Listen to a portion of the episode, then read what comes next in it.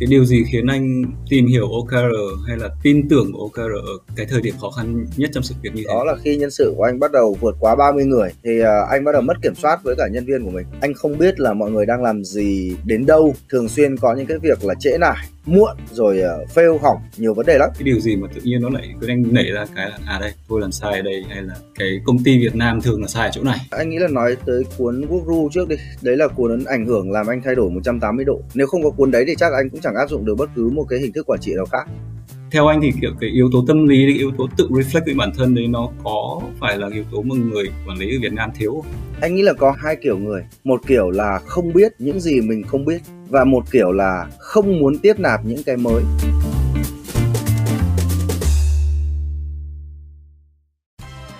Các bạn đang nghe series podcast The Next Step của Harvard Business Review Việt Nam, thương hiệu xuất bản ấn phẩm bản quyền cao cấp và uy tín dành cho nhà lãnh đạo và quản lý. Rất cảm ơn Cambly đã đồng hành cùng series podcast The Next Step của HBR Việt Nam. Cambly.com là nền tảng học tiếng Anh trực tuyến theo hình thức cuộc gọi video 11, kết nối học sinh với gia sư bản địa ở các nước Anh, Mỹ, Úc và New Zealand. Độc giả của Alpha Books và HBR Việt Nam sẽ được gửi tặng một mã học thử miễn phí trên nền tảng cambly.com. Hãy đồng hành cùng chúng tôi trong chương trình podcast này để biết thêm chi tiết nhé!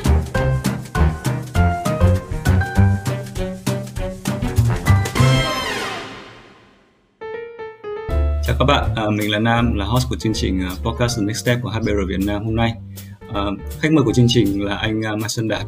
Anh Đạt là một chuyên gia trong lĩnh vực truyền thông và quảng cáo, cũng là một uh, trong những uh, người huấn luyện và đào tạo các cái chương trình về mặt quản trị uh, doanh nghiệp cũng như là những cái uh, bài học cho các CEO và những quản lý trẻ. À, xin anh Đạt giới thiệu thêm một chút về bản thân và công ty của mình. Rồi, à, chào Nam, cảm ơn em và HBR ờ, Việt Nam đã có lời mời để anh tham gia trong cái show này. À, xin chào các bạn, mình tên là Mai Xuân Đạt. À, như Nam có giới thiệu thì à, hiện tại cái công việc chính của mình là gần như là toàn thời gian cho cái việc là xây dựng cái hệ sinh thái kiến thức về OKR để phổ biến cái môn quản trị mục tiêu này với các doanh nghiệp Việt Nam. Trước đây thì mình có một cái công ty mà mình thành lập từ năm 2012 à, tên nó là SEO ngon. Thì nếu mà ai làm trong ngành à, à, digital marketing thì chắc mà là mọi người à, có thể sẽ biết tới cái tên này. À, từ năm 2020 thì mình đã chuyển giao công việc tại SEO ngon cho các bạn nhân sự của mình để um, tập trung vào cái công việc là phổ biến OKR tại Việt Nam. Công ty mới thành lập của mình tên là Zone Capital lấy uh, uh, cảm hứng từ ông John Doerr là người mà đã giới thiệu OKR tới ờ, nước Mỹ và sau này là thế, thế giới. À, một lần nữa cảm ơn Nam đã có lời mời mình trong ờ, cái show này. Vâng, à, cảm ơn anh Đạt. À, em cũng đã có cơ hội được uh, đọc qua cuốn sách đầu tiên của anh về OKR và em có một cái chi tiết mà em rất là thắc mắc. À, em muốn hỏi thêm anh về cái chi tiết để mình khởi đầu cái chương trình ngày hôm nay.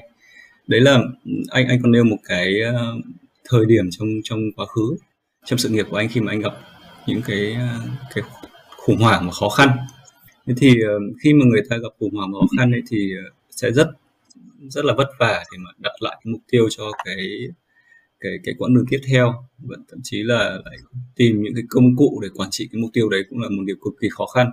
Thì em em muốn anh quay lại cái thời điểm đấy và có thể chia sẻ với mọi người xem là cái điều gì khiến anh tìm hiểu OKR hay là tin tưởng OKR ở cái thời điểm khó khăn nhất trong sự việc như thế?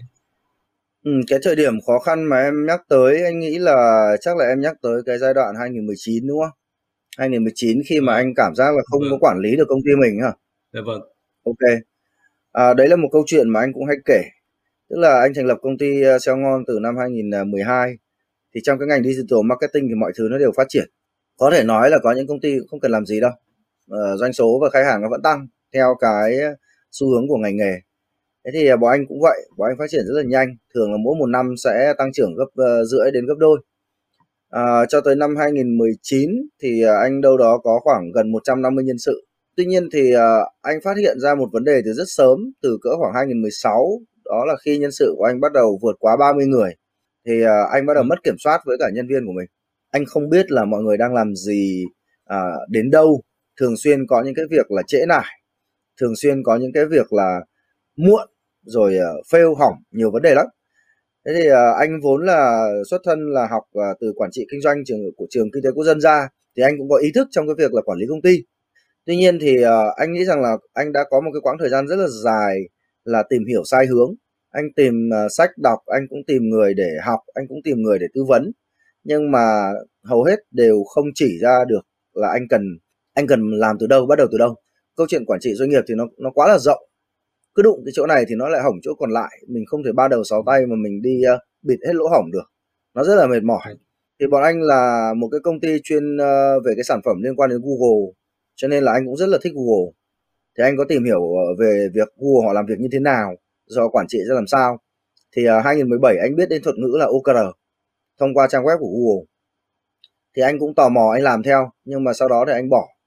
Sau 6 tháng thì anh bỏ vì nó không anh thấy nó không có cái tác động gì cả thì anh nghĩ là nó đơn giản quá nên là anh bỏ Đấy, rồi anh đi tìm những phương pháp khác như là BSC, KPI, Kaizen của Nhật, uh, phương pháp của Toyota nhiều lắm, rất là nhiều, vâng. tìm hiểu cũng nhiều, mất cũng nhiều tiền học và tư vấn vân vân, uh, và cũng không thành công. Cho đến uh, khoảng đầu 2019 thì uh, cái tình hình ở công ty anh là nó nghiêm trọng lắm rồi. Lãi thì vẫn có nhưng mà anh xác định là nếu mà làm tiếp thì chắc chắn là anh sẽ thất bại và thất bại ở trên một cái công ty với quy mô như vậy thì chắc là cái hệ quả nó sẽ rất là lớn với anh. Đó thế thì uh, ừ. anh cũng uh, anh cũng cố gắng thôi nhưng mà anh hết cách rồi. Nên là anh uh, quyết định là chắc là thôi rồi mình dẹp đi. Mà lúc đấy anh còn một vài công ty nữa cơ nó nhỏ thôi nhưng mà nó cũng ừ. gây cho anh rất nhiều cái đau đầu. Thế anh định anh quyết định là thôi bỏ đi uh, thà không làm còn hơn. Anh là một người uh, làm kinh doanh nhưng mà anh lại cũng có khiếu về cái vấn đề đào, đào tạo nên là anh nghĩ mà có khi là mình chẳng kinh doanh nữa mà mình chỉ đào tạo thôi chẳng hạn. Thì tháng anh vẫn có tiền anh tiêu thoải mái. Còn bây giờ kinh doanh mấy công ty nhưng mà tính ra tiền trong túi không có. Toàn là phải lấy chính cái tiền mình đào tạo để quay về bù thêm vào để trả tiền lương. À. anh thấy nó không happy. Và anh cảm thấy không không yêu quý nhân viên. Đấy là cái điều mà anh chăn trở nhất. Vì anh anh không thích làm việc cái kiểu như vậy. Người mà anh không thích là anh không muốn làm việc cùng rồi thế thì anh quyết định là ở nhà không đến công ty nữa vì anh bảo với mọi người là dù có đến thì cũng không có giải quyết được chuyện gì cả. Tôi không điều hành được. Cho các bạn tự hoạt động đi. Bao giờ công ty chết thì chết. Nhưng mà thì trong hai tuần anh nghỉ ở nhà anh không đến công ty thì vô tình anh lại đọc được một số cuốn sách. À, trong đó có cuốn đặc biệt là cái cuốn đầu tiên anh đọc là Work Rule là à, cái um, quy tắc làm việc của Google. Thì à, bắt đầu anh anh mới hiểu ra là anh sai và từ cuốn Guru anh đọc đọc lan sang các cuốn khác trong đó đặc biệt có cái cuốn Measure What Matter của John Doerr thì uh, cuốn này nó là John Doerr nói về OKR và nó lúc đấy nó mới có ở Việt Nam bằng tiếng Việt. Lúc trước anh không thích OKR rồi nhưng mà thôi đang nghỉ ở nhà thì anh tò mò anh đọc đọc được mấy trang thì anh cũng thấy là nó dễ vào nên là anh đọc tiếp. Và cuối cùng anh đọc hết rất là nhanh. Sau đó thì anh bảo là thôi đúng rồi Guru và Measure What Matter chính là cái mình cần. Rồi anh tìm hiểu kỹ hơn rồi anh quyết định là đến công ty và lôi kéo anh em vào thực hiện cái chiến dịch là đưa OKR vào doanh nghiệp. Và cũng may mắn là bọn anh thành công trong việc đưa OKR vào doanh nghiệp chỉ sau khoảng 6 tháng tức là tương đương với hai chu kỳ OKR OKR thì nó chạy các cái mục tiêu trong khoảng 3 tháng một. Thì sau 6 tháng vâng. thì anh đưa vào được tức là đưa vào được ở đây có nghĩa là mọi người quen mọi người quen với nó và mọi người bắt bắt đầu là lựa chọn nó làm công cụ quản trị chính. Từ đó về sau thì công ty của anh SEO ngon nó khá hơn rất là nhiều và cho đến quý 3 năm 2020 thì anh có thể chuyển giao công ty cho ban giám đốc. Một bạn là phó giám đốc thì lên làm giám đốc thay anh. Và anh đã không điều hành sao ngon nữa cho tới bây giờ. Bây giờ anh điều hành công ty nhỏ bé của mình là Zone Capital. Chỉ có anh và bảy bạn nhân viên thôi làm cái công việc là phổ biến cái lý thuyết OKR này tại Việt Nam. Đấy là câu chuyện của anh. Vâng. à, em cũng cũng đã được biết cái hai cuốn sách mà anh vừa nhắc tới là Work Rules với cả Measure What Matters ở trong cuốn sách của anh cũng như là trong một cái ờ, blog em mới mới đọc của anh xong uh, cách đây không lâu trên cái uh, trên cái blog của anh ấy thì em có một cái thắc mắc uh, trong cuốn sách đấy viết cũng cũng khá là kỹ rồi nhưng mà em vẫn nghĩ là là có những cái cái cái, cái cạnh khác mà anh có thể chia sẻ rõ hơn ấy. tức là uh, cái điều gì trong hai cuốn sách đấy nó khiến anh cảm thấy là mình có thể áp dụng OKR, uh, OKR thành công tại cái công ty của mình hay là nó rộng hơn là tại Việt Nam vì thực ra là bản thân em cũng cũng đã từng áp dụng OKR, OKR ở trong đội nhóm của em hay trong công ty cũ của em và em thấy là đúng như anh nói nó nó rất là đơn giản nó có những cái cách hiểu rất là ngắn gọn và dễ dàng để thực hiện nhưng mà cái hiệu quả thì lại rất khó để để để để ừ. chứng chứng thực được ở trong công ty thì em muốn muốn hỏi thêm một chút đấy về cái hai cái cuốn sách đấy cái điều gì mà tự nhiên nó lại cứ anh nảy ra cái là à đây tôi làm sai ở đây hay là ở đây ừ. Cái công ty Việt Nam thường là sai ở chỗ này? À, nói tới cuốn anh nghĩ là nói tới cuốn Quốc Ru trước đi. Đấy là cuốn ảnh hưởng làm anh thay đổi 180 độ. Nếu không có cuốn đấy thì chắc anh cũng chẳng áp dụng được bất cứ một cái hình thức quản trị nào khác. Bởi vì là cuốn đấy được viết bởi ông một ông tên là Block. Ông ta là phó chủ tịch cấp cao phụ trách vấn đề phát triển con người tại Google. Mà ở các công ty chúng ta hay gọi là nhân sự đấy. Kiểu như là à, phó chủ tịch nhân sự nhưng mà Google nó gọi là uh, people or people operation nó không phải là HR nó không phải là human resource. À, bởi vì Google họ coi rằng là con người của họ là quan trọng và họ sẽ phải phát triển con người chứ không phải là quản lý không phải con người chỉ chỉ là cái nguồn lực cần quản lý. Thế thì trong cuốn đó ông ta nói rằng là ở Google ấy họ quan điểm rằng là về cơ bản thì uh, con người là tốt nhân viên là tốt họ gia nhập vào công ty mà họ làm việc không tốt hoặc tệ đi ấy thì là nó do công ty chứ không phải là do họ do sếp chứ không phải là do họ. Đấy, do công ty và do sếp thì cái đó nó làm anh bừng bừng tỉnh. Bởi vì vào cái lúc đó khi anh không thể nào quản lý được nhân viên của mình anh không thể nào khiến cho mọi người làm việc một cách um, bài bản thì uh, anh quay ra anh đổ lỗi cho nhân viên. Và anh nghĩ rằng nhân viên của mình rất là xấu anh rất là thất vọng. Anh đã anh nghĩ rằng anh cố gắng rất là nhiều rồi tại sao mọi người vẫn làm việc theo cái kiểu nó không làm anh hài lòng như vậy? À, lúc mà công ty còn bé thì ai cũng nỗ lực cảm giác như là năm bảy mười hai mươi anh em thì mọi người đều hiểu nhau ấy nhưng mà lên tới năm chục người một trăm người thì cảm giác công ty nó không còn là của mình nữa. Mỗi người làm một phách mà không có ai có vẻ như vâng. là quan tâm đến cái nỗi lo của của mình là giám đốc. Thế thì vì cái tư tưởng đó nên là anh mới chấp nhận anh đọc hết cái cuốn sách đó và đọc các cuốn sách khác. Vì anh nghĩ rằng là mình đã sai rồi. Mình kém công ty kém chứ không phải là nhân viên không tốt. Và để để để để bớt kém đi thì chả có cách nào là mình phải đi tìm hiểu mình học. Và có một cái điều rất hay là trước đó không bao giờ anh đọc sách trước thời điểm đọc Guru là không bao giờ anh đọc sách. Guru là cuốn đầu tiên. Anh có cái gì anh cần thì anh sẽ search Google. Nhưng giờ thì anh hiểu rồi. Là những cái anh không biết mới là cái anh cần. Mà những cái không biết thì ừ. anh không search Google được đúng không? Vậy thì anh mất bao nhiêu năm là quản lý bằng kinh nghiệm và cho rằng mình thiếu cái gì mình tìm cái đó. Nhưng khi anh đọc sách thì sách đã dạy cho anh rất nhiều cái điều là à hóa ra anh không biết. Bây giờ anh đọc sách anh mới biết. Thì cuốn quốc ru thì nó có nhiều quan điểm nó đi ngược lại với những gì anh biết chẳng hạn như là nó nói rằng là trong công ty ấy thì nên trả lương không công bằng chứ không nên trả lương công bằng. Trả lương công bằng tức là đánh đều. Trả lương không công bằng là ai có ờ, đóng góp cao thì phải trả cao vọt lên. Đừng nghĩ rằng là người này 5 triệu thì người kia cao chỉ cần là 7 triệu thôi. Hai vị trí cùng nhau nhưng có thể một người 5 triệu một người 30 triệu. Bình thường thôi. Đó, chứ không phải là cứ là cứ cào bằng nó ra thì gọi là trả lương công bằng. Đấy, đấy là một cũng là quan điểm mà lúc đấy nó ảnh hưởng đến anh bởi vì lúc đấy ở trong công ty anh ấy có một số bạn mà anh anh nghĩ rằng là các bạn ấy nên cao hơn hẳn nhưng mà anh vẫn tiếc rẻ. Anh tiếc rẻ anh vâng. nghĩ là như thế là được rồi. Và nếu cao hơn nữa thì nó sẽ tạo ra cái sự bất mãn trong công ty. Cao hơn thị trường một tí thôi là được. Nhưng mà sau khi anh đọc cuốn đấy là có một số bạn là anh về công ty là anh tăng lương gấp ba luôn bởi vì anh thấy các bạn ấy xứng đáng. Rồi thì um, trong cái cuốn đó Google cũng nói rằng là tiền lương rất là quan trọng tiền rất là quan trọng. Nhưng mà cách sử dụng tiền để để để, để đãi ngộ ấy thì mọi người làm sai rất là nhiều. Thì về sau đấy cũng là một chủ đề mà anh đi tìm kiếm anh tìm hiểu thêm tức là động lực của con người không chỉ đến ở tiền thậm chí anh còn học được một điều. Đó là nếu chúng ta được thưởng bằng những cái trải nghiệm như là đi uh, du lịch như, ví dụ như là 7 ngày nghỉ vẫn có lương chẳng hạn như thế để có thể bạn thích làm gì thì làm thì những cái đó là gọi là thưởng trải nghiệm nó sẽ tạo ra cái sự hạnh phúc kéo dài hơn là cái việc thưởng bằng tiền. Và tất cả những cái thứ đó Google ấy bản chất họ là một công ty về dữ liệu họ nói tất cả vấn đề nhân sự bằng con số hết và nó cực kỳ là đáng tin vân vân nhiều lắm nhưng đại loại là nó lật ngược lại hết những cái niềm tin của anh đối với cả vấn đề nhân viên hay là quản lý. Và anh thay đổi con người anh từ lúc đó cho đến bây giờ anh vẫn áp dụng các triết lý ở trong cuốn sách Guru. Và anh nghĩ là cũng là do anh tiếp thu được cái triết lý đó nên anh tìm đến OKR và anh áp dụng nó dễ hơn. Ví dụ như là mọi người hay hỏi anh là OKR cần uh, được tách khỏi vấn đề bồi thường lương thưởng. Vậy thì lấy cái gì ra để anh em làm việc anh em sẽ không làm việc nếu không có tiền. Đấy, mọi người ở Việt Nam mọi người hay thắc mắc như vậy. Vâng. nhưng mà anh đọc cuốn Guru rồi anh hiểu rằng con người không chỉ cần mỗi tiền. Hãy cung cấp cái chi trả quyền lợi một cách xứng đáng và công bằng với những người lao động với nhân viên. Nhưng mình cũng cần phải cung cấp thêm những cái động lực bên cạnh đó nữa.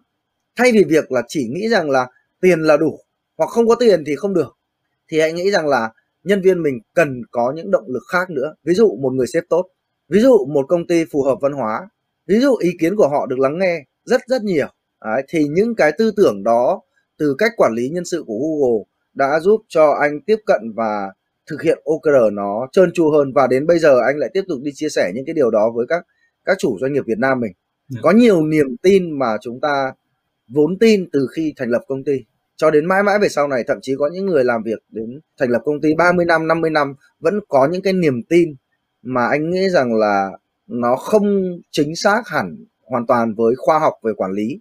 Bởi vì tất cả những cái thứ mà Google hay là các cái cuốn sách của nước ngoài họ tuyên bố ấy họ đưa ra quan điểm ấy thì nó đều có cơ sở nghiên cứu cả. Và anh khá tin vào những cái điều đó. Và anh thấy nó đúng. Cho đến bây vâng. giờ anh thấy rằng là đưa OKR vào các doanh nghiệp Việt Nam được. Nó không giống như mọi vâng. người đang thắc mắc. Vâng.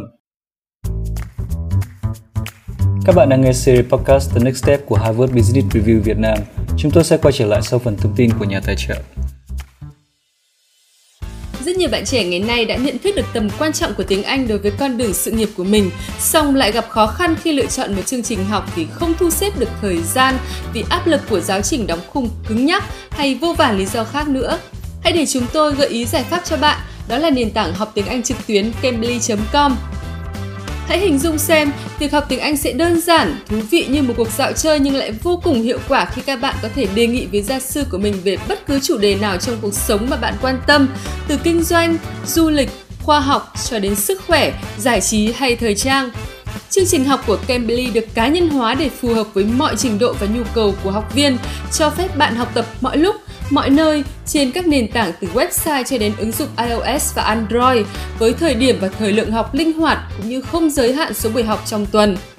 Và một lý do nữa khiến chúng tôi giới thiệu Cambly với các bạn đó là tất cả giảng viên của Cambly đều đến từ các nước như Anh, Mỹ, Úc, New Zealand, đã trải qua các vòng tuyển chọn chất lượng và chỉ 10% được tham gia giảng dạy.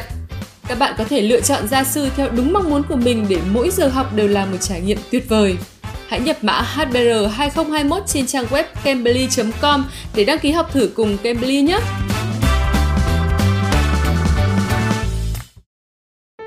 Trong cái câu câu chuyện anh vừa mới chia sẻ em thấy có hai cái khía cạnh mà mình có thể đào sâu hơn.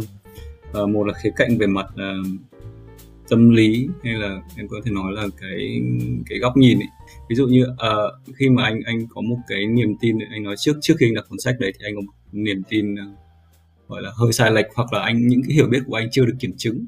Và sau đó thì khi anh đọc sách xong thì anh tự gọi là nhìn lại bản thân tự reflect lại những cái hiểu biết của mình và ừ. tìm thêm những cái dẫn chứng những cái cái ờ, cái, cái uh, thông tin để mà làm mạnh thêm cái niềm tin đấy hoặc là những cái sự thay đổi trong cái quan điểm của anh về cái uh, lĩnh vực quản trị doanh nghiệp. Thì em em nghĩ là cái cái góc nhìn về mặt tâm lý nó là một góc nhìn rất là quan trọng. Vì thực ra là không có cái điểm mấu chốt không có thời điểm anh thay đổi cái cái cái tâm lý của anh tiếp nhận những cái mới hoặc là thậm chí là chỉ là mở cửa một chút và và bắt đầu đi tìm hiểu thêm ấy, thì nó sẽ không ừ. không không không uh, không thành công được cái chặng đường của anh nó sẽ không thậm chí không thể bắt đầu thế thì ừ. theo anh thì kiểu cái yếu tố tâm lý cái yếu tố tự reflect với bản thân đấy nó có phải là yếu tố mà người quản lý ở Việt Nam thiếu như anh nói là nhiều người làm 20 30 năm họ, họ tin vào những điều không chính xác nhưng mà không mở cửa cho những cái thứ mới hay là không ừ. chịu tìm tòi thêm thì, thì liệu là đấy có phải yếu tố mà một trong những rào cản lớn anh nghĩ là có hai hai kiểu người. Một kiểu là không biết những gì mình không biết và một kiểu là không muốn tiếp nạp những cái mới. Thế thì à, với kinh nghiệm của anh à, khi mà nói chuyện với các nhà quản lý khác thì nếu anh gặp người không muốn tiếp nhận cái mới thì anh xác định là sẽ dừng bởi vì rất là khó họ phải giống anh tức là gặp một cái cú sốc thì họ mới thay đổi được. Nhưng có rất nhiều người là nếu họ biết cái thứ họ không biết họ rất là muốn học và họ tiếp nạp nó không hề khó. Chứ không phải là cứ phải gặp cú sốc như anh thì mới mới thay đổi là quan điểm. Dạ vâng. có rất nhiều người anh thấy là khi họ khi anh chứng minh những cái luận điểm của anh một cách khoa học logic và có thực chứng thì họ có thể tiếp nhận nó một cách khá là dễ dàng. Tuy nhiên những ai mà càng làm lâu hoặc là anh cũng gặp một số tình huống đó là nhà quản lý gặp những cái vết sẹo về nhân sự nó nặng quá cái ừ. mất niềm tin của họ nó nặng quá nên là anh cũng không thể nào dù là chỗ thân cận thân quen biết với nhau anh cũng cố gắng thuyết phục họ nhưng mà họ không thay đổi được cái niềm tin đối với nhân viên niềm tin tiêu cực ấy. thì cũng có người này người kia thôi nhưng mà uh, yên tâm là có rất nhiều người là họ tiếp nhận những cái thứ này một cách rất là tự nhiên kiểu như vậy anh anh gặp nhiều rồi vâng. và họ đã làm được OKR vâng. rồi thế thì uh, anh đánh giá thế nào về cái việc từ cái hành trình của anh và những cái hành trình anh đã giúp đỡ những cái bạn uh, những anh chị quản lý khác ấy. anh đã anh đánh giá thế nào về cái cái hiệu quả của nó đến thời điểm này à, sau hai ba năm anh bắt đầu gọi là chuyển hướng và ừ. và đi coaching người khác thì anh thấy thế nào cái đầu tiên mà anh ờ, thấy hài lòng với bản thân mình đó là bây giờ mọi người có vẻ đã quan tâm đến OKR hơn rồi. Ờ, cái số lượng người vâng. biết tới OKR nó cũng đã nhiều hơn. Bởi vì anh chú trọng vào việc là không phải là chỉ làm thương hiệu cho chính bản thân anh mà anh cần làm thương hiệu cho chính OKR nữa. Ví dụ như là có một việc đơn giản thôi, đó là quý nào bọn anh cũng truyền thông những cái video của bọn anh trên kênh YouTube ấy. Bọn anh tự bỏ tiền ra vâng. bọn anh chạy quảng cáo những cái video kiến thức thôi chứ không phải video bán hàng thì cũng phải tiếp cận được cỡ khoảng nửa triệu người quý nào bọn anh cũng đặt ra những cái lịch trình thế bọn anh để ra một ngân sách riêng để truyền thông cho chính chính OKR và bây giờ có lẽ là số lượng người biết tới OKR đã nhiều hơn những cuốn sách của anh do Alpha Book hợp tác phát hành thì đã in được 10.000 cuốn rồi. Và anh nghĩ là wow, sắp tới nó sẽ tiếp tục được tiếp ừ. à, cái niềm điểm tự hào thứ hai mà anh đã thực hiện được đó là anh xây dựng được một cái cái hệ thống kiến thức nó khá là dày dặn về OKR từ website đến postcard cho đến kênh YouTube đến các cái tài liệu tư liệu hỗ trợ các doanh nghiệp. Còn về mặt kết quả ấy, thì uh, anh phải công nhận rằng là nó không nhanh như anh nghĩ. Nhưng anh nghĩ là ban đầu nó sẽ nó sẽ cần nó sẽ phải vượt qua những cái rào cản ban đầu đã. À, số lượng doanh nghiệp mà cho tới bây giờ anh thống kê và quan sát được từ những cái doanh nghiệp mà anh biết biết thông qua cộng đồng biết thông qua việc là trong lớp học vân vân thì ít nhất là cũng phải là con số 50 50 ở đây là những cái doanh nghiệp mà họ đã sử dụng OKR quá được nửa năm. Theo anh thì cái giai đoạn nửa năm là giai đoạn dễ đứt gãy nhất. Tức là nếu không vượt qua được thì thôi họ sẽ bỏ còn vượt qua được thì hầu như là họ sẽ duy trì và nếu ai mà đã qua uh, 4 lần chu kỳ OKR tức là tương đương với 12 tháng ấy thì họ vâng. khó sử dụng cái công cụ khác lắm bởi vì sử dụng OKR nó hay quá rồi khó đổi lắm Đấy. thế thì uh, vâng. kết quả thì anh thấy rằng là về mặt kinh doanh số liệu ấy thì anh cũng không tiện hỏi mọi người và đấy là vấn đề tế nhị anh không hỏi bao giờ nếu mà ai nói thì chẳng may thì anh biết thôi nhưng mà có một cái mà anh nhìn được và mọi người cũng nhắn tin cho anh đó là cũng rất nhiều người làm giám đốc làm nhà quản lý đã thay đổi chính mình giống như anh đã thay đổi. Có những người còn tệ hơn anh lúc trước đó là họ còn ghét hơn nhân viên hơn anh rất nhiều. Họ nghĩ rằng là người quản lý phải là một cái gì đó đao to búa lớn xa cách anh em. Nhưng mà bây giờ họ trở thành những cái người mà hòa đồng à, nói chuyện với nhân viên nhiều hơn giúp đỡ nhân viên nhiều hơn. Thay vì là coi rằng nhân viên là một cái công cụ thì bây giờ họ coi nhân viên là cái người đồng đội. Và họ trở thành những người quản lý happy hơn khá là nhiều cái công việc của anh ấy, nó nhắm tới hai mục đích. Một là để cho các doanh nghiệp có thể hoạt động hiệu quả hơn, dựa trên các cái lý thuyết ừ, quản trị bài bản, thay vì học ừ, phải những cái lý thuyết mà nó không đúng, giống như anh 2017 học OKR nhưng mà không đúng. Nhưng mà cái một nửa nữa mà anh nghĩ rằng là nó quan trọng hơn với anh, đó là anh mong muốn góp một phần để tạo ra được các cái môi trường làm việc ờ, thực sự là vui vẻ và hạnh phúc. Với anh thì làm việc nó là cả đời. Thế thì phải phải làm cái gì mà mình cảm thấy vui? Nếu mình là nhân viên thì mình phải làm việc trong một môi trường mà mình cảm thấy hợp với mình vui mình yêu quý đồng nghiệp và yêu quý sếp. Ngược lại nếu mình là sếp thì mình cũng phải biết tạo ra một cái môi trường mà nhân viên của mình làm việc hăng hái chủ động và bản thân mình cũng sẽ thấy vui chứ không phải là thấy quản lý là một cái gì đó một cái trách nhiệm nặng nề một cái gì đó mà nó mệt mỏi mà mình vẫn cố phải làm. Anh hy vọng rằng là anh có thể mà OKR nó tạo ra được em nhé.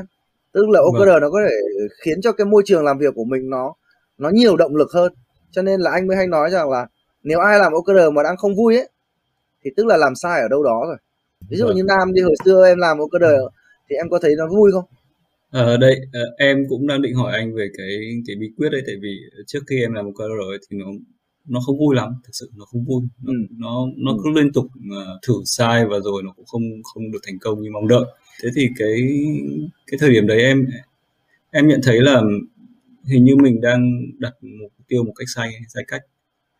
Em em muốn quay trở lại cái câu chuyện mà về về gọi là về khía cạnh về mặt uh, technical về mặt kỹ thuật của OKR ấy, thì có thể là mình ừ. anh và em cũng đã anh thì là chuyên gia còn em thì cũng đã đọc sách và cũng đã áp dụng thử rồi thì ờ, có thể mình sẽ sẽ cần nói thêm một chút khái niệm để cho các bạn độc giả bạn hiểu hơn thì okay. uh, bây giờ anh có thể giúp em chia sẻ một câu ngắn gọn thế nào là OKR và rồi ờ, em có thể đặt thêm một số câu hỏi ờ, chi tiết hơn về cái kỹ về cái kỹ thuật này không?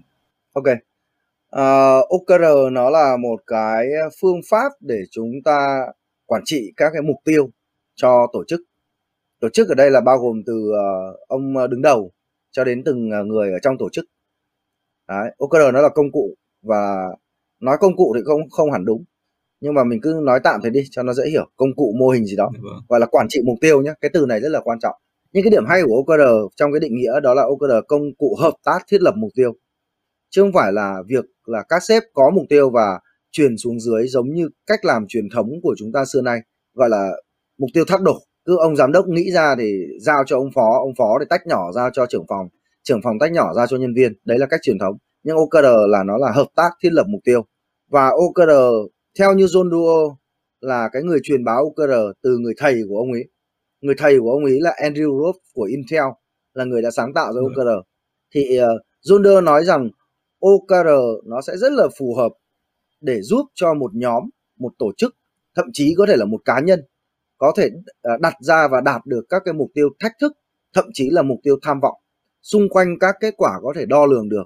Thế thì OKR nó vừa là rất là hào hứng để giúp chúng ta đạt được những cái gì đó lớn lao hoặc ít ra là khó hơn những cái mình có thể làm. Lớn như Google thì chắc là không được nhưng mà ít nhất phải là vượt khỏi chính bản thân mình. Thì OKR nó nó một là hệ thống có thể thúc đẩy chúng ta tiến lên với một cái cấp độ nó cao hơn thông thường. Thì Nam cứ tưởng tượng là OKR là một cái môn tập gym mà giúp mình trở thành vận động viên ấy chứ không phải là một môn tập thể dục cho nó khỏe. Nếu mà công ty nào nhóm nào muốn làm vận động viên thì có thể sử dụng OKR và theo anh biết thì trong ừ. cái thế giới quản trị thì chỉ có OKR nó nhắc tới việc là bản thân OKR dành cho những mục tiêu thách thức và tham vọng mà thôi. Thế thì O là gì? O là kết quả objective. Còn KR là key result là kết quả chính. Cấu trúc của một bộ OKR là gồm một cái objective và từ 3 đến 5 cái kết quả chính để định nghĩa xem là bạn đã đạt được cái mục tiêu hay là chưa? Nó khác với việc bình thường chúng ta nói là mục tiêu của tôi là kiếm được 100 triệu ví dụ như vậy. Nhưng OKR ừ. thì cái objective nó sẽ không đo lường mà nó sẽ đo lường ở cái key result. À, thì cái con số nó sẽ nằm ở key result. Còn objective sẽ là tôi muốn uh, trở thành uh, người kinh doanh uh, phát triển nhanh nhất công ty. Tôi ừ. muốn đạt được uh, doanh số kỷ lục cho 3 năm làm việc. À, hoặc tôi muốn uh, Tức là những cái đâu có định tính. Vâng, em nghĩ là định tính đúng không? Và và rất là mang tính truyền cảm hứng. Nghe nó đúng rồi rất là vâng. À, thế thì ờ, đấy cái thời điểm mà em áp dụng OKR thì em thấy có một vấn đề mà mà trong cuốn sách của anh nhắc tới tức là cái cái mục tiêu tham vọng và mục tiêu uh, mục tiêu gì nữa anh nhỉ? Mục tiêu tham vọng. Mục tiêu cam kết. Cam kết cam kết. Vâng. Thì uh, hồi đấy em uh, chắc là em cũng cũng Google hay là, hay là đọc một cái gì đấy về Google khi họ đặt mục tiêu ấy thì họ có một cái ờ, phương pháp đặt mục tiêu sao cho là những gì mà mà, mà, mà thành công thì nó chỉ ở mức 70% thôi chẳng hạn ừ. và rồi ờ, cái cái cái việc đo lường những cái sự thành công trong những cái mục tiêu và những cái kết quả của OKR nó nó không nó không tạo ra cái cái um, cái thước đo chính xác trong cái hoạt động của công ty hay là tổ chức của em thời điểm đấy nên là em thấy ờ, đấy là một cái cái khó khăn khi mà xác định cái cách mình đặt mục tiêu như thế nào cách mình uh, chấm điểm mục tiêu các kết quả công việc mình như thế nào thì theo anh anh có lời khuyên nào không? Ok, em nói một đoạn ngắn thôi nhưng mà nó sẽ bao gồm rất rất nhiều những cái điểm. Anh uh, anh xin lỗi là phải nói là có rất nhiều điểm không chính xác ở trong đấy. Vâng. Nó phải tập hợp đến 3 4 điểm thiếu chính xác cho nên là nó nó dẫn tới việc là chúng ta làm nó không vui. À, trong OKR nó chia làm hai loại mục tiêu, một là mục tiêu khát vọng. Hay trong sách của anh thì anh viết là tham vọng. Nhưng bây giờ anh thích dùng cái từ khát vọng hơn, nghe nó đẹp đẽ hơn. Hai nữa là mục tiêu cam kết. Thế thì mục tiêu cam kết tức là chúng ta thống nhất là khi đặt ra là phải đạt được 100% thì mới được coi là đạt được, mới được coi là thành công. Còn mục tiêu khát vọng là chúng ta đặt ra những thứ gì đó lớn lao hơn khả năng chúng ta có thể lớn lao hơn tới mức nào lớn lao hơn tới mức là nếu em có nỗ lực hết mình tại thời điểm này với những gì em nghĩ rằng em có thể thì khả năng em chỉ đạt được 70% mà thôi. Nhưng khi đã đặt ra mục tiêu khát vọng thì chúng ta cần nỗ lực để vươn lên để đạt được 100% cái mục tiêu đó. chứ không phải là 70% là được rồi chúng ta hay bị hiểu nhầm cái đoạn đó chúng ta hay đặt ra và chúng ta nghĩ rằng là à 70% là được rồi là nó không chính xác tại sao nó lại là con số 70 theo kiểu của Google và kiểu của ông John Doerr là đến cuối chu kỳ mà 70 thì thôi chúng ta vẫn liên hoan được. Thì nó ý nghĩa của nó là như này. Giả sử em có khả năng chạy bộ 7 km đúng không? Bình thường đúng. hàng ngày em vẫn chạy 7 km thôi. Thế thì em cuộc sống của em sẽ khỏe mạnh. Và nói chung là nhưng mà không có cái gì tiến triển cả. Ngày nào cũng chạy 7, 7 km thì cơ thể của em nó vẫn thế đúng chưa? Thế bây giờ là đúng. khát vọng là gì khát vọng là em đặt ờ, một một ngày nọ em đặt 10 km đi. Một ngày nọ em đặt 10 km đi. Em thấy rằng sức em chỉ có thể 7 thôi, nhưng mà ngày hôm đó em muốn, khát vọng một chút em đặt hẳn 10 và em sẽ đặt mục tiêu là em phải chạy hết cả 10 và nếu không chạy được 10 mà chỉ chạy được 8 ấy, thì em cũng không thất thất vọng với bản thân mình. Bởi vì em vẫn nỗ lực hơn được con số 7 rồi. Và chẳng may em chạy đến 7 em vẫn thở hồng hộc ra và em quyết định là thôi không thể chạy được nữa.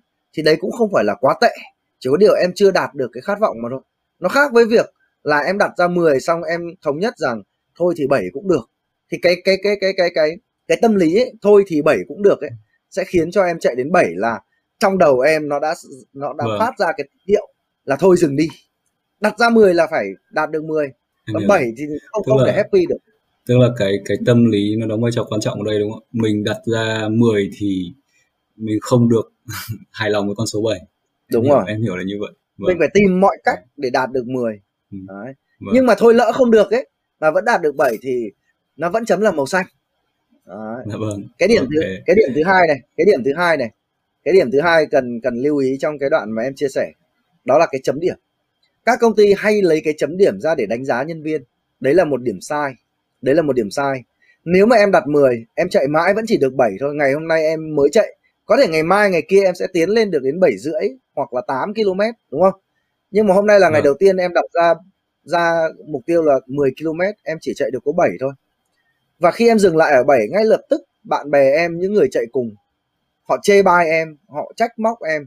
Họ nói rằng em là người nhụt chí em là người không thể phát triển được kiểu như vậy. Đó.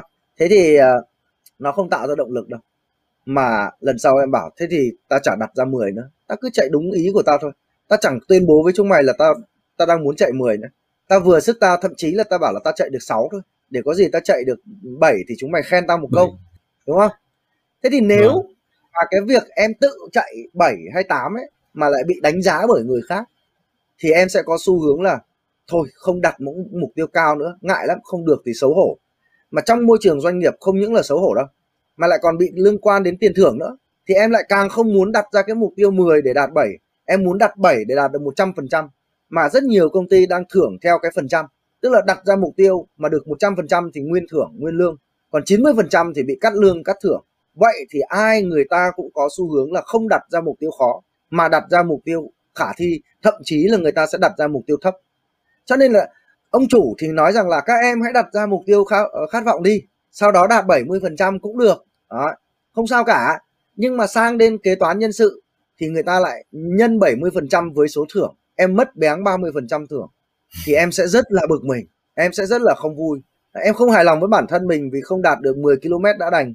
Em lại còn bị người khác mắng. Em lại còn bị bị phạt.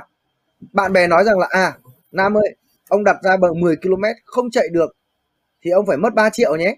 Cứ thiếu một thiếu một km ông thiếu một triệu thì em có chơi không? Nhiều khả năng là không và nhiều khả năng là sẽ không cam kết ở cái mục tiêu đấy. Ừ thứ nhất là tội gì tôi chơi tôi biết là tôi chỉ có 7 thôi. Thế tôi chơi tôi chắc chắn là tôi mất thì tôi chơi làm cái gì? Đúng không? Cái tâm lý của nhân viên ừ. cũng vậy. Sếp bảo cứ đặt cao lên đi nhưng mà ngược lại phần trăm thấp thì sếp lại chê trách. Thôi em tội gì em đặt mục tiêu cao? Cái này mới là hay này. Chấm điểm của OKR không phải là ai chấm cho ai mà là đấy là tự bản thân mình chấm có một điểm mà mãi về sau này anh mới hiểu. Tại sao trong các cuốn sách về OKR người ta nói rằng O là gì? Là điều bạn muốn đạt được. Nó không phải là điều bạn sếp bạn muốn bạn đạt được. Không phải là điều công ty muốn bạn đạt được. Định nghĩa của objective là điều bạn muốn đạt được. Và mãi về sau này anh mới hiểu câu đó. OKR là thuộc về bản thân mỗi người. Mục tiêu của mỗi người giống như em đặt ra mục tiêu chạy 10 km ấy. Đơn giản OKR là là là câu chuyện về chính em. Vậy thì không có ai có quyền đánh giá nó cả chỉ có em tự đánh giá là em đã nỗ lực hay chưa mà thôi. Một ngày nào đó em dậy, em vẫn đặt 10 km nhưng hôm đó em chỉ chạy 3 km nhưng có ai biết rằng là trước đó em bị đau chân đâu? Không ai biết rằng em bị đau chân, nhưng em bất chấp cái chuyện bị đau chân, em vẫn đặt ra mục tiêu 10 km em không muốn bản thân mình nhụt chí, nhưng vì đau chân quá, em chỉ chạy 3 km em dừng lại. Nhưng người khác lại đánh giá là hôm đấy em là người không tốt. Đấy là điều không thể. OKR là tự, đến cuối chu kỳ á là mỗi người tự chấm mình và sẽ không có ai phạt về cái chuyện đó cả. Và các công ty thì áp dụng nhầm đem nó ra làm công cụ đánh giá thì không bao giờ nhân viên sẽ làm những cái mục tiêu khó. Tất cả sẽ đều tránh xa OKR giống như mọi người đã từng tránh xa KPI nhưng KPI thì nó thành thói quen rồi không không chống được không tránh được vì sếp giao thẳng. Nhưng OKR nó lại nói rằng là nhân viên hãy tự nghĩ đi chứ không phải là sếp giao. Thế thì các sếp cho nhân viên tự nghĩ đấy là tốt nhưng mà cái vế còn lại thì các sếp không làm nên là anh em tự nghĩ nhưng mà nghĩ ở mức thấp. Bước một là giao cho tự nghĩ nhưng bước hai đến cái đoạn đánh giá thì lại là người khác đánh giá thì nó bị xung đột ở cái đoạn này và cuối cùng vâng. khiến cho nhân viên xa lánh OKR có thấy giống câu chuyện của vâng. em lúc trước không? Cũng giống đấy ạ rất là giống.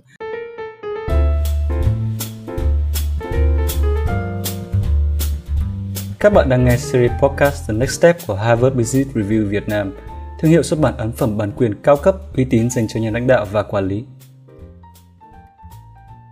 Em, em cũng thấy rất là may vì thực ra là đọc sách của anh rồi và tìm hiểu rồi nhưng mà nhờ cái đoạn vừa rồi xong ấy thì nó lại vỡ ra thêm một chút.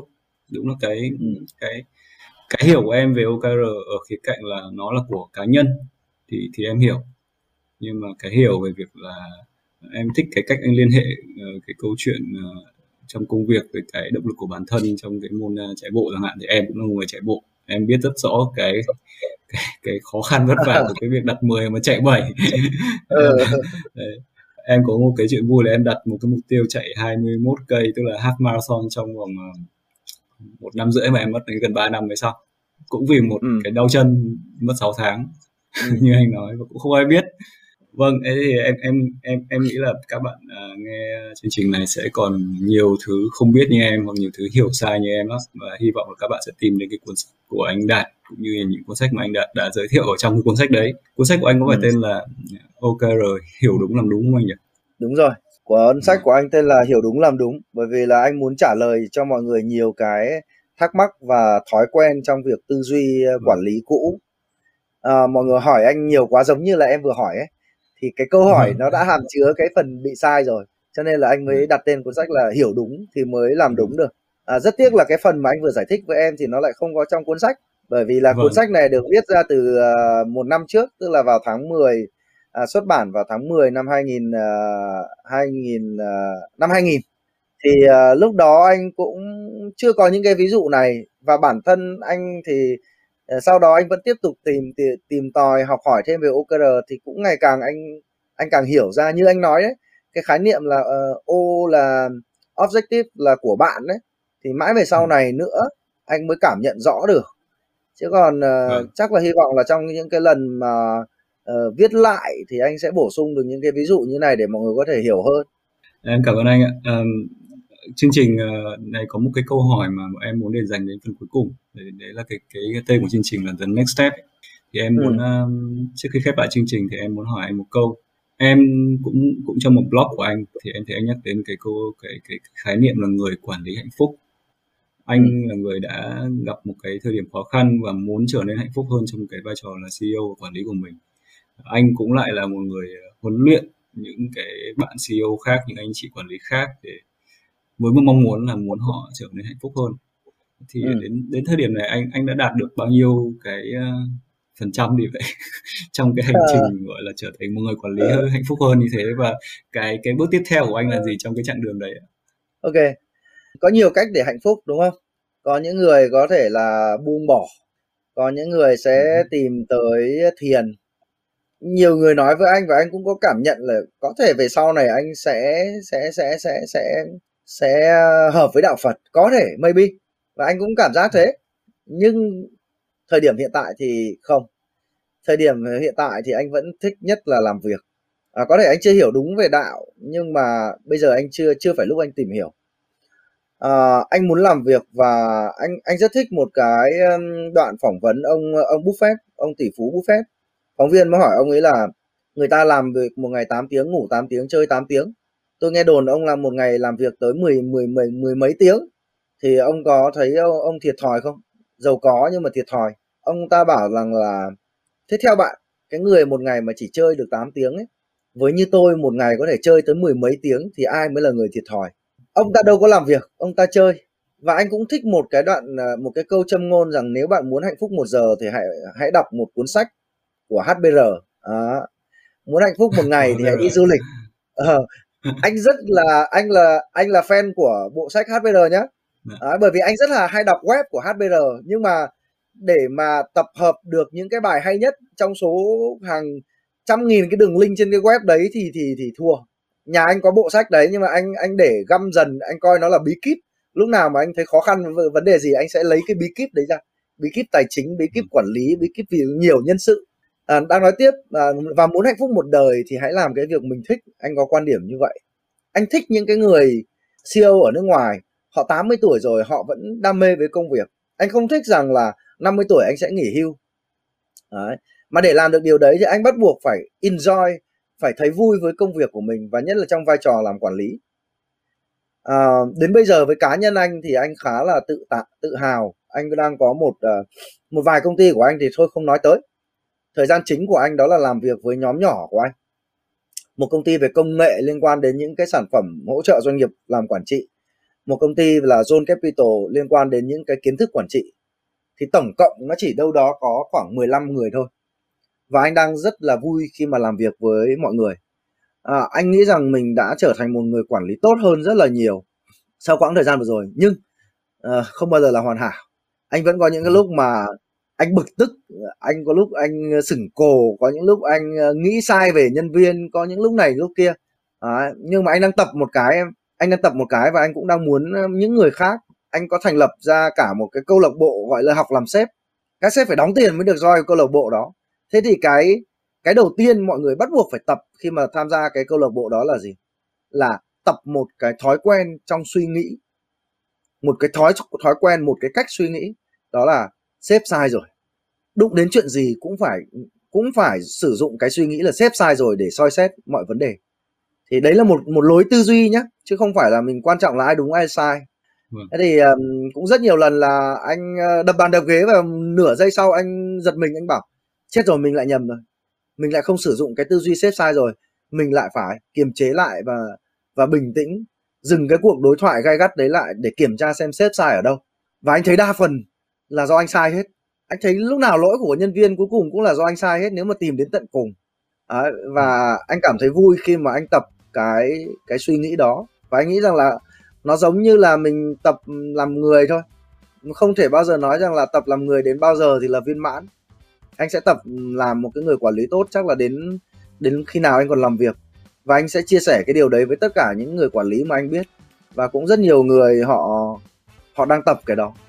À. thì đấy là đấy là những cái mà anh đang theo đuổi đấy. Nhưng là cái sau cùng nó hơi giống như kiểu đạo làm sếp kiểu vâng ờ. em nghe anh nói cũng cũng giống cái gì đấy liên quan đến đạo Phật ấy cái việc uh, uh. soi xét đến tận cùng dành một cái thời điểm gọi là người ta gọi là thiền meditation để mà ngồi cứ cứ soi xét ừ. những cái thứ xung quanh và một cái khái một cái quan điểm nữa là là, là hãy soi xét bản thân mình trước cũng là một quan điểm rất là mang hơi hướng đạo Phật uh. vâng uh, em rất là cảm ơn anh Đạt đã nhận lời tham gia chương trình uh, podcast ngày hôm nay của HBR Việt Nam và em nghĩ là bản thân em cũng như những cái bạn uh, nghe chương trình này sẽ rút ra được rất nhiều thứ học hỏi được thêm nhiều điều và rồi sẽ tìm đến những cuốn sách hoặc là những cái uh, cái kiến thức mà anh đã chia sẻ ở trên uh, trong cộng đồng. Cảm ơn uh, em. xin cảm ơn anh và vâng chúc anh sức khỏe trong cái thời gian tới à, cảm ơn em nhé em hy vọng là mọi người sẽ thích cái show này Được. nếu mà ai mà thích OKR thì cứ tìm uh, Mai Xuân Đạt nhé mình rất thích nói chuyện với mọi người về về OKR các bạn có thể theo dõi series podcast này và tìm đọc các tin tức cũng như bài viết chuyên sâu của HBR Việt Nam tại website hbr.org.vn và follow chúng tôi trên các nền tảng Facebook, Instagram và LinkedIn. Xin cảm ơn nhà tài trợ Cambly đã đồng hành cùng HBR Việt Nam trong series podcast The Next Step. Xin cảm ơn quý vị thính giả. Các bạn đừng quên nhập mã HBR 2021 trên trang web cambly.com để đăng ký học thử cùng Cambly nhé. Xin chào và hẹn gặp lại trong những chương trình tiếp theo.